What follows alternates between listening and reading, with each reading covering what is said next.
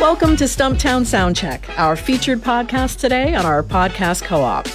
This podcast is a production of Portland Radio Project in collaboration with Music Portland. Jamie Dunphy, your host, will guide you through the pulse of Portland's music scene, revealing its rich tapestry and exploring its significant cultural, economic, and societal implications. Whether you're a passionate fan of music, seeking to delve deeper into Portland's vibrant music scene, or a policymaker aiming to better understand the intersection of music and community dynamics, or simply someone who is curious about how music impacts our lives in more ways than we realize, this podcast has something for you. Welcome once again to Stumptown Soundcheck, and here's your host, Jamie Dunphy. Welcome back to Stumptown Soundcheck, our monthly conversation about the vital intersection of music and public policy. I'm your host, Jamie Dunphy. On this show, we're laser-focused specifically on the music industry, from the individuals grinding away to pay their rent and all of the infrastructure and hard work necessary to support this economy. So far, we've focused on the importance of music as a business and the role that it plays in the broader economy. But music is undeniably an art as well. I've never met a successful musician who didn't play from their heart and thrive off of that moment of expression when every eye in the room is on them up on stage. We've all been in the audience watching magic happen on a stage and sharing an incredibly emotional or meaningful moment with thousands of strangers in the crowd. Art is vital to who we are as people, as a community, and as individuals. Portland has been incredibly lucky to have such a vibrant art scene, and we've had some wonderful elected officials who went above and beyond to show their support for the arts. From Mayor Bud Clark's Expose Yourself to the Art campaign to the well-intentioned but deeply flawed arts tax, we have defined ourselves as a place that loves art. But loving art is not the same as supporting the arts. Thus, the City of Portland and many regional governments are investing in Our Creative Future, a regional cultural arts plan, an updated understanding of our existing resources, our community values, and hopefully some strategic goals for how public policy and funding can be better suited to support the arts and culture of our region for the long term. More information about this project can be found at www.ourcreativefuture.org. With me today is City of Portland Arts Manager and former longtime Deputy Director of the Regional Arts and Culture Council, Jeff Hawthorne. Hello. Also with me is Oregon Arts Commissioner and member of the Our Creative Future Steering Committee, Subashini Ganesan-Forbes. Suba was also the Creative Laureate of Portland for 2018 through 2021, perhaps some of our most contrasting years of our art in our lifetime. Suba is the founder and director of New Expressive Works and is an amazingly talented choreographer and performer. Welcome, Suba. Great to be here. Jeff, I'd like to start with you. Could you tell our listeners a bit about yourself and the journey that brought you to the role of City Arts Manager, and maybe a little bit about the values and vision that you're bringing to this art, to this office, and to this cultural arts plan? Sure, Jamie, and thanks for having us. Well, I'm one of those people who had an absolutely miserable experience in middle school, just going through all of the challenges that adolescents go through, including an emerging awareness that I was gay. And I participated in some sports, but really struggled to find motivation for much of anything. And my grades really suffered for it. So when I finally moved to high school, and this was at Aloha High School in the Beaverton School District, I don't remember exactly how I stumbled upon it, but I remember showing up at a welcome gathering for the drama program. And I felt like I had found my tribe. And I totally immersed myself in theater for the next 3 years. Not just acting in plays, but running tech and designing sets and directing shows. And I found my voice and I got really good grades. So I really believe that the arts saved my life. But I knew I didn't want to be an actor when I grew up. And so I went into the theater management program at the University of Portland. And that's where I learned all about the business side of running arts organizations. And that was really fantastic. So I ended up working about 8 years at Portland Center Stage, doing marketing and fundraising before I ended up at the Regional Arts and Culture Council. And one of the things I most loved about my 17 years at RAC was the interaction with Portland City Council and other elected officials to develop an agenda for arts and culture and investing taxpayer funds in programs that create more access for everyone in our community to express their creativity and participate in the arts. So That's my passion, and I'm so excited now to be doing that work for the city and doing only this work. So cultural planning process is our main focus right now. Like you said earlier, we're going out into community, not just Portland, but the broader metro area, including Washington and Clackamas County, to assess the state of arts and culture, to collect quantitative and qualitative data about how folks participate in the arts and identify gaps and barriers. And ultimately, I think this plan will reinforce that culture and creativity are very important for our economy and our quality of life. And there are things that we can do to improve the conditions for arts and culture, not only for artists and musicians, but for the community at large. So that's my passion. Awesome, Jeff. We're lucky to have you leading this effort. And I'm really personally very excited about this plan because as we talk about on this show, there's a lot that the public policy and public funding can do to really advance these things as long as we have really clear idea of what it is we're doing and where we're going. And just as an aside, you know, we first got introduced to this through Music Portland. And in fact, this podcast came as a result of our first meeting with the consultants and the music industry talking about this cultural arts plan. So already this process is getting independent feet under it and walking around the community. So thank you for all you're doing. Thanks. Suba, you and I, we first met prior to your term as Portland Creative Laureate, back when you were helping me contributing to the Affordable Arts Space Plan. For our listeners, this was a plan released back in 2018 by the Portland City Council created to try and apply strategic policies to address specific concerns that were affecting the arts community. Only a few years later, when the pandemic hit, we had entirely new challenges facing the arts community on top of the old ones. Before we talk about that, though, Suba, would you tell us a little bit about how you've turned your talent and your passion not only into a career that allows your talents to be shared, but also now how you advocate for the success of all of us in the arts community? And how do you balance that like all-consuming focus of building your practice, building your studio, and then your advocacy at so many different levels? Thank you, Jamie. Thank you for that question. The best way I can say is begin with saying, I don't really know what balance means. I know that I do what is necessary, which means I run an arts organization and there are necessary things that I need to do, write grants, pay bills, meet people, make sure that folks know that we exist. Yeah. And for those who don't know who we are, New Expressive Works is an intimate performance space on Southeast 8th and Belmont. I like to call it the back 40 of the Wise Real Estate Advisors building. And we provide as affordable as possible spaces for rehearsal and for intimate performances. So you can hear that is also a passion of mine in addition to choreography and performing and really delving into the nuances of the foundation in my life, which is an art form called Bharatanatyam, which comes from the southern part of India. I do a lot of contemporary work with it.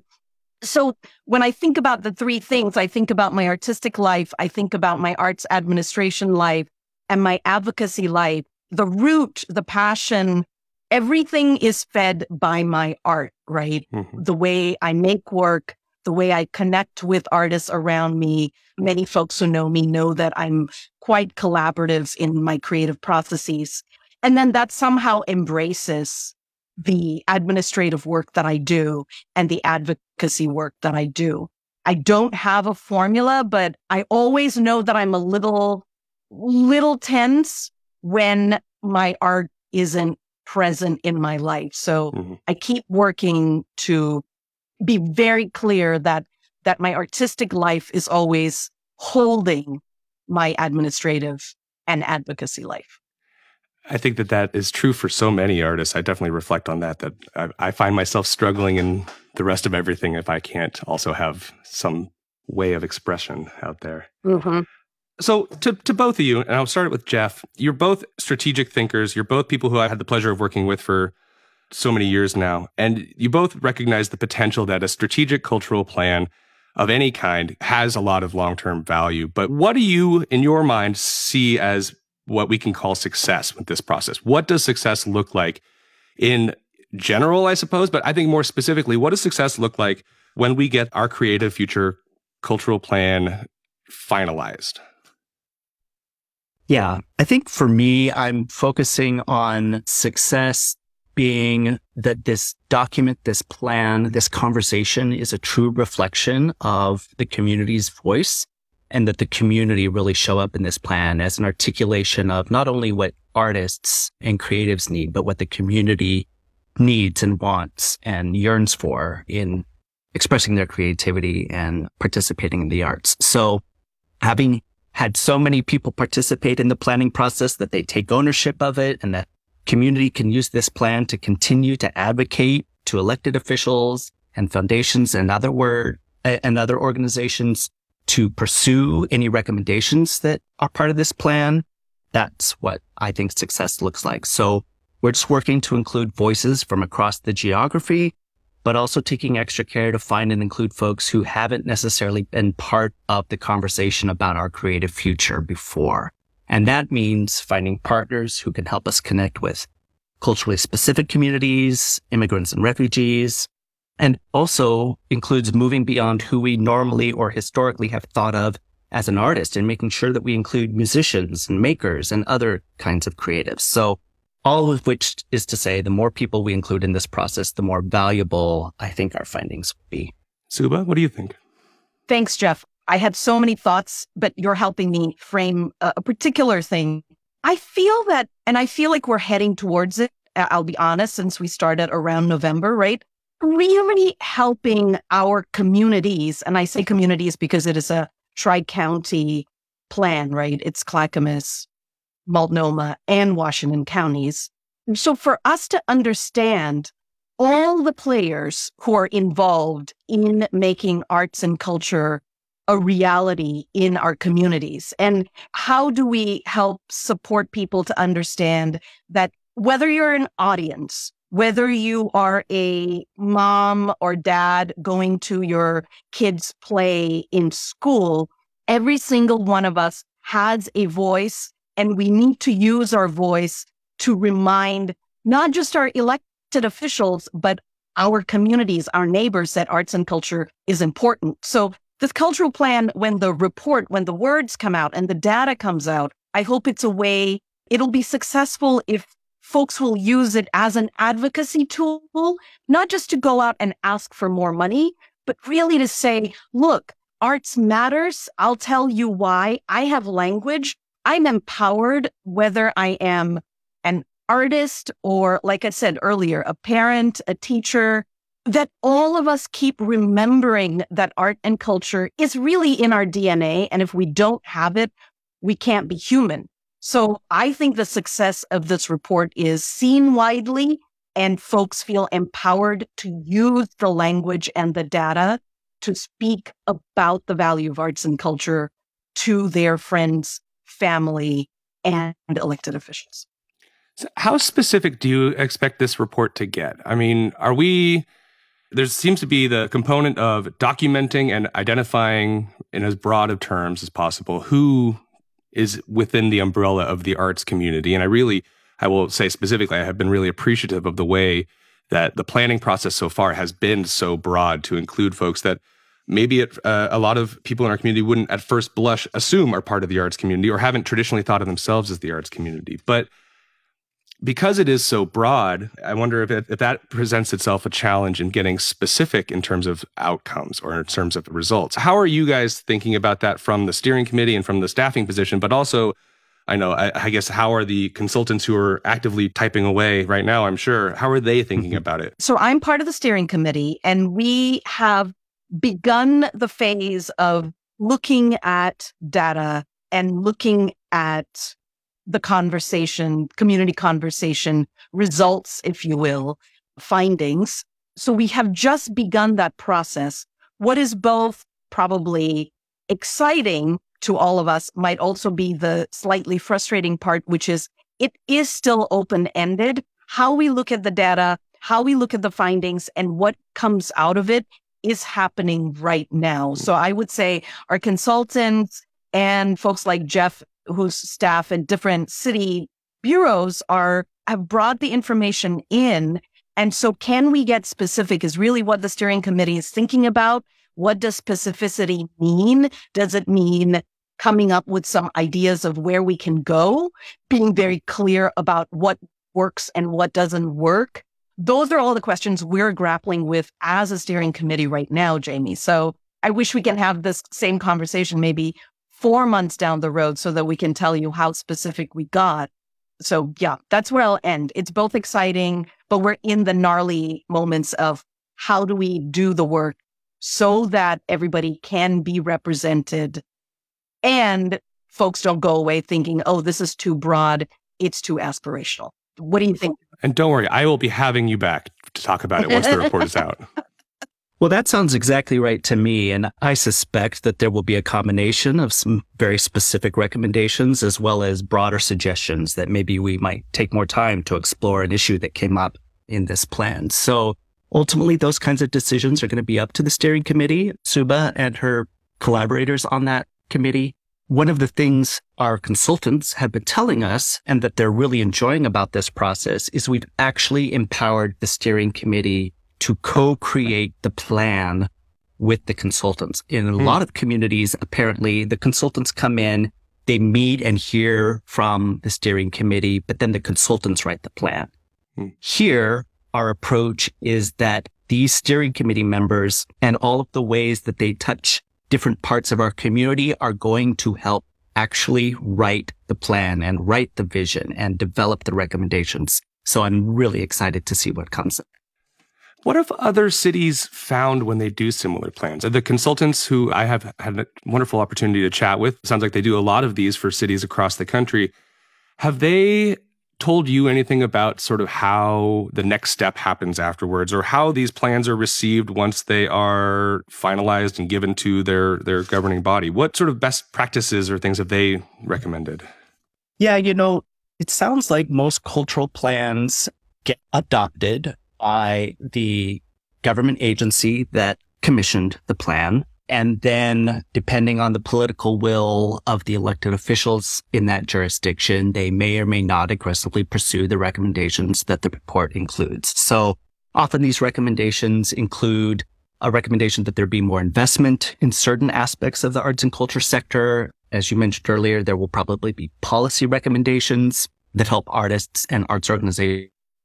Those kinds of things. You mentioned earlier in your comments the arts affordability plan, and that's something that shows up in many cultural plans, right? It will probably show up in our plan too, this idea that we have to have affordable spaces for artists to live and work if we're going to retain them, and the community will enjoy all of the benefits that come from having an abundance of artists and creatives in our community. And our last cultural plan in 2009, which was called Act for Art, identified the need for much more public funding for the arts and recommended a regional dedicated funding mechanism to support arts and culture. But unfortunately, at that time, there wasn't enough political will to establish a region-wide funding solution. But the city of Portland ultimately went it alone and referred a measure to the ballot, and voters ultimately approved that arts tax that you mentioned. Yeah. The income tax, which is $35 that every income-earning resident pays, that generates about $11 million a year to pay for art and music teachers in public schools. So that was all a direct result of our last cultural planning effort. See, I love the value statement that the arts tax says about what our community cares about and the process that went into that. But I also think that the arts tax is a perfect example, and unfortunately, the arts affordability plan are another example where, and I will full admit to my audience, I wrote 99% of the arts affordability plan with my own hands. So I know this too well that sometimes there's a challenge, and I really don't envy you guys right now because getting too specific can be actionable and exciting when people are there and have effort. But as the conditions on the ground change, as we know, things have changed over the last few years to the point where this arts affordability plan maybe isn't irrelevant, but isn't the super most relevant thing anymore. On the other hand, if it's so high level and aspirational, as with a lot of plans that different committees and things, not specific to the arts, but the way that government tends to make these beautiful plans that are high level and high values and high cost, but don't actually have staying power. So trying to land that plan is very difficult, and I am not envious of the task you guys are trying to do. But getting back to sort of the regional approach to this, as we were saying, some of this is not reinventing the wheel. We understand we have to go out and meet communities and get an updated idea of what is here in order to preserve it and what the community values are. But have there been any unique Portland challenges. You know, Portland is a uniquely weird place. But have you guys run into anything that you feel is anything unique or challenging, or things we should be thinking about more strategically or long term? If we're talking just about cultural plans, Jamie, this is my first cultural plan on the steering committee, right? So yeah. It all feels unique, sure, at some point. But if we're talking about the region and Portland, I think what Jeff spoke about earlier when it comes to the consultants recognizing how interested and involved even the steering committee has wanted to get into, I think is actually unique. I serve on the community advisory committee for the Interstate Firehouse Cultural Center, right? And it's the same thing where we have a consultant coming in, a company, for a feasibility study. And again, they are impressed by how Portlanders who are part of a community want to be truly involved. So I don't know if this is a challenge, but I think it is a unique strength that I'm discovering about the arts leadership and advocacy community that we have, where we care a lot, and we care enough to keep our consultants telling us, what are you doing? Why are you doing this? How can we help? No, this is not how it goes. How can we help you to get to some spaces, right? So I don't want to say it is unique to Portland as opposed to other parts of our country, but it's a trend that I've been seeing every time this kind of community comes together. So, you know, it's really encouraging, right, to know that we live in a space. I know how much Music Portland members have been contributing in thinking and advocacy. So that warms my soul and that keeps me going. Yeah, I'm with Suba. I don't know enough what we will find is unique to Portland. We can anticipate what some of the themes are, including the arts affordability problem that we've been discussing. And I suspect that many things won't be unique. But what I have found interesting, and the steering committee saw some of this preliminary research earlier this week, is that, you know, we might think of Portland as the most arts-friendly community in the Tri-County area, right? But it turns out, through scientific research and public opinion survey, that folks in Gresham and North Plains and Oregon City value music and creativity and arts education every bit as much. Yeah. Support for arts and culture is strong across the region. And so our consultants are really enjoying working with our steering committee on this regional plan, because it's usually commissioned by a city or a county. But for this to be a tri-county area, I think they may be even surprised to see how consistent support is for arts and culture across the geography that we're serving here. So this is a public policy podcast, and we talk a lot about both policy and politics on it. But I'm not surprised to hear that not only do Oregon City and North Plains and Gresham have incredibly passionate audiences and people who want to actively support the arts, but also incredibly passionate and talented artists of all kinds who are desperate to get their work out in front of new audiences and things like that. One challenge has always been that while the passion is there, the politics isn't there, and that we haven't been able to get equitable input from the tri-county region historically. I'm excited that, you know, all these different government bodies have signed onto this process as a sponsor of it. But do you have any expectation that that dynamic is going to change? Is there new blood or excitement to get actual public policy or public funding from Clackamas County, Washington County, Multnomah County? Whereas we all know that the city of Portland has been really carrying the weight for so long. Yeah. I mean, if it is true that everyone in the region values arts and culture the same way, which they seem to do, then what is happening differently in communities is whether elected officials recognize that or not, right? And we see places where elected officials do recognize it, and we see places where they don't recognize it. So back to Suba's point that we hope this plan will be an advocacy tool for the community to use for years to come. It's very important that if an elected body today chooses to defund the arts, that community has the stories and the data to make the case for the arts and for funding to be returned bigger and better to support arts and culture in the future, either by convincing this round of elected officials or bringing people into office who understand the value of arts and culture in their community. Yeah, Jeff, I just want to piggyback on that last thing you said, bringing people on into legislature, right, who get it. I know, public policy that we do right now is dependent on the democracy model that we have. So to keep this democracy experiment going, while I know we're frustrated and or tired and or concerned about what our government officials can and can't do, will and won't do, I think we really, really need to remind ourselves that we as citizens should, I use the word should, we must ask for accountability. And if there are people who want to run for office, we need to figure out how they can be there and be successful and think about public policy in strategic ways, right? So the answer is, it's sort of a long-term thing. This whole experiment of democracy is dependent on us. Public policy is dependent on us. And sometimes we feel powerless. And how do we constantly build communities so that A, when we feel powerless, we have someone to go to, and B, we have tools like what we hope the cultural plan report will look like to keep us going forward. As you guys have been doing your outreach and as the consultants have been reaching out to different communities and trying to find these things, for you guys personally, what has been the most exciting thing to have discovered that you didn't know was already happening out in our community somewhere? I'm asking big questions. I mean, we haven't seen all of this information collected and organized yet. So I hear anecdotes that surprise and inspire me every time I go to a public meeting where people are talking about arts and culture. I'm not necessarily surprised by it, but I'm excited about the opportunity to quantify it somehow through data and stories.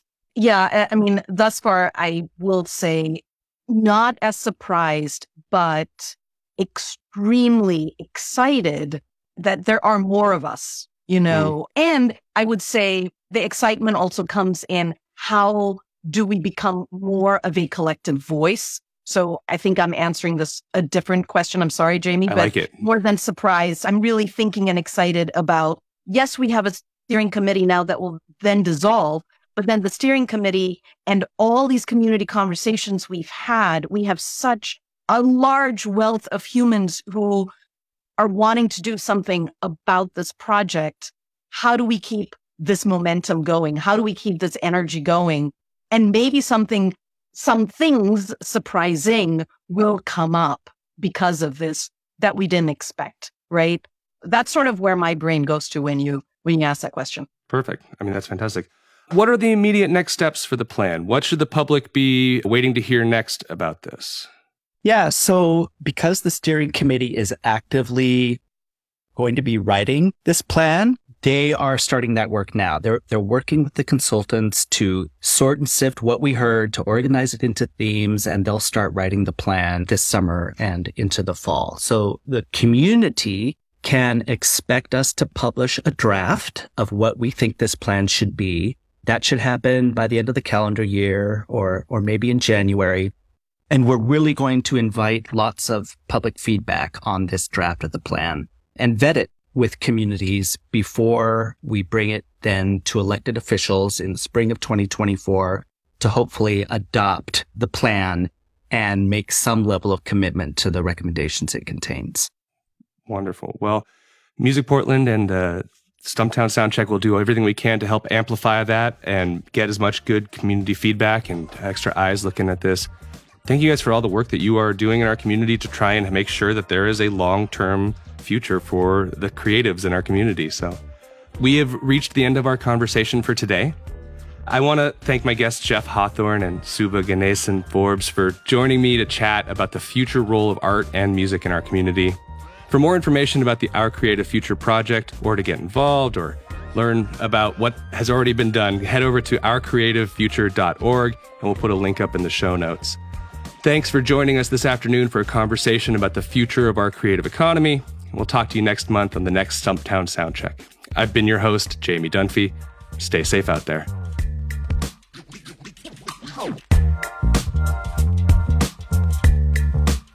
Thank you for joining us on this episode of Stumptown Soundcheck on PRP's Podcast Co-op. We hope you've enjoyed our informative discussion on Portland's music scene and its significance in our society and economy. Stumptown Soundcheck is a production of Portland Radio Project in collaboration with Music Portland. Our episode was edited by Daniel Lynn. Episodes air the fourth Sunday of every month. Until next time, stay connected to PRP and keep advocating for our vibrant music community.